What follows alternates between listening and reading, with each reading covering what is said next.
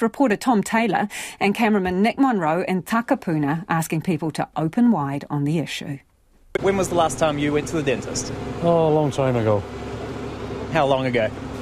Oh, years. Oh, geez, we've been probably about three or four years ago now, so definitely been a while. Oh, I think maybe like eight years ago. Actually, about a month ago. Okay, you're probably one of the good ones then. Only because I got a reminder. How much did it cost last time you went? Do you remember?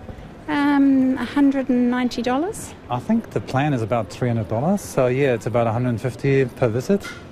So, it's not cheap. I did need to get a filling, so then that was a few hundred dollars. So, yeah, it was quite expensive. It would have been a hundred, at least a hundred or two hundred, which for me is just too much, yeah. Meanwhile, Whangarei ED Dr Gary Payinda describes the dental disasters he sees daily. Uh, we get a steady stream of people who are unable to afford dental care in the community and end up presenting to the emergency department basically when they can no longer tolerate it. Um, when they have dental abscesses or fevers, um, or uh, sometimes even even worse, where it's gone in their bloodstream and they need um, uh, surgical management. Yeah, so what does that look like once it's got to that stage in terms of treatment and resources?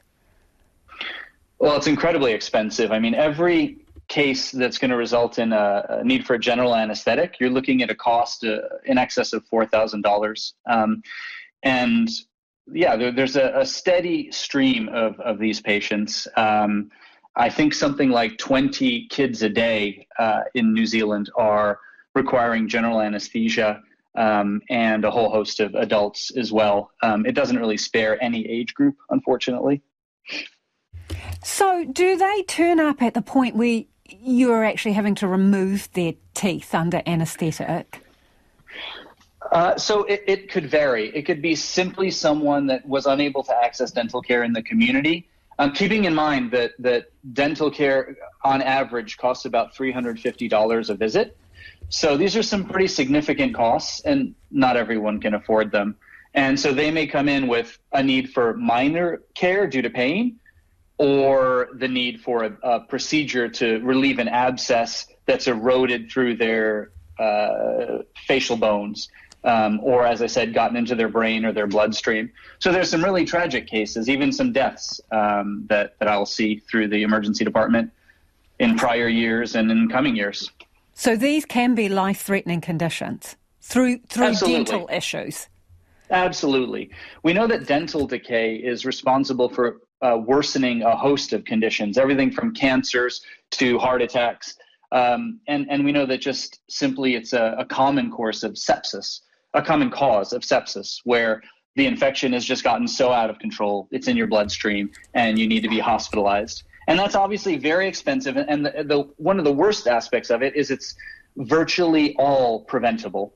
Um, if these patients had had access to preventive dental care, they wouldn't be in this situation. So, when you say you have a steady stream, would you see people on a daily basis in the ED because of dental issues? Absolutely. So, in our fast track, we will get a steady stream of dental um, presentations. And um, the, I mean, the, the sad part is we can uh, give them some antibiotics that will help for a few days. We can give them some pain meds that will help for a few days, but we're not dentists and we can't fix the problem. Um, and so we send them out and say, good luck in getting to a private dentist. Uh, if you are, um, you know, indigent or nearly so, you can qualify for a community services card. And if you bring that in, you can get some uh, extractions through the dental clinic at the hospital. But all the rest, we basically say, I'm sorry, but at this point you have to fend for yourself.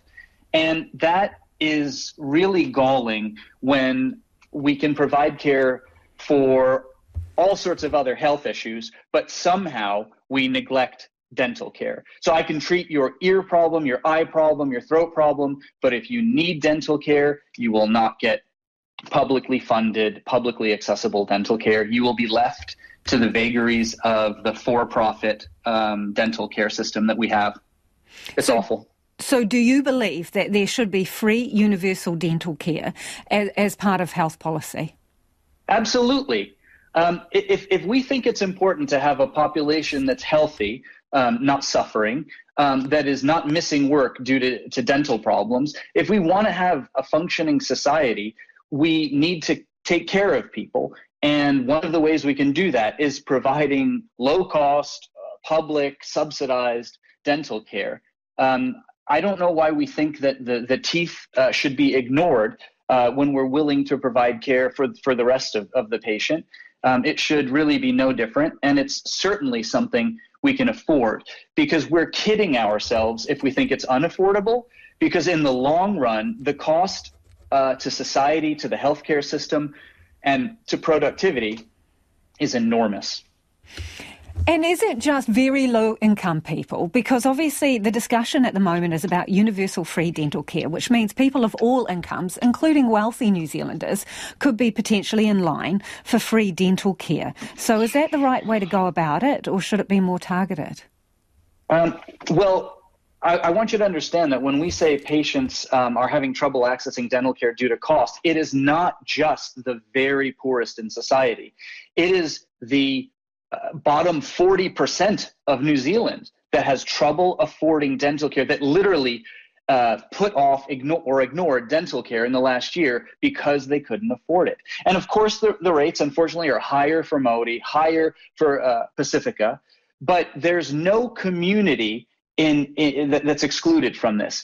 The high cost of dental care, the prohibitively high cost of dental care, is a problem for literally millions of New Zealanders, not just the poor. This is not a problem of just the the the, the most indigent, and and that's why we see that in poll after poll after poll, anywhere from 64 to 84 percent of New Zealanders supported extending public free dental care to adults the same way that kids and adolescents can currently get it through you know salaried public dentists. So that's what new zealanders want and the need is certainly there.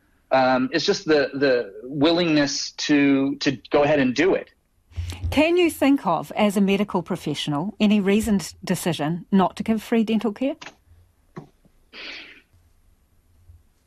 Being a little cynical here, but but still being honest with you, uh, most dentists in New Zealand operate on a for-profit model, many of which are in corporate practices. And this private dental system, the same way as a, a private medical system, it creates perverse incentives. And um, if in surveys, uh, 2021 New Zealand Dental Journal, they looked at dentists and they said to what extent do you think cost is a, a factor that's prohibiting uh, adults from getting dental care? Well, 40% of dentists, um, especially the ones in urban areas, uh, did not think cost was a barrier to dental care for adults. So Upton Sinclair has this, this quote I love, and it's it's difficult to get a man to understand something when his salary depends on his not understanding it. And what I would say is if you have a for profit healthcare or dental care system, um, it will never provide care to the, the least profitable patients. And that is Dr. Gary Payen.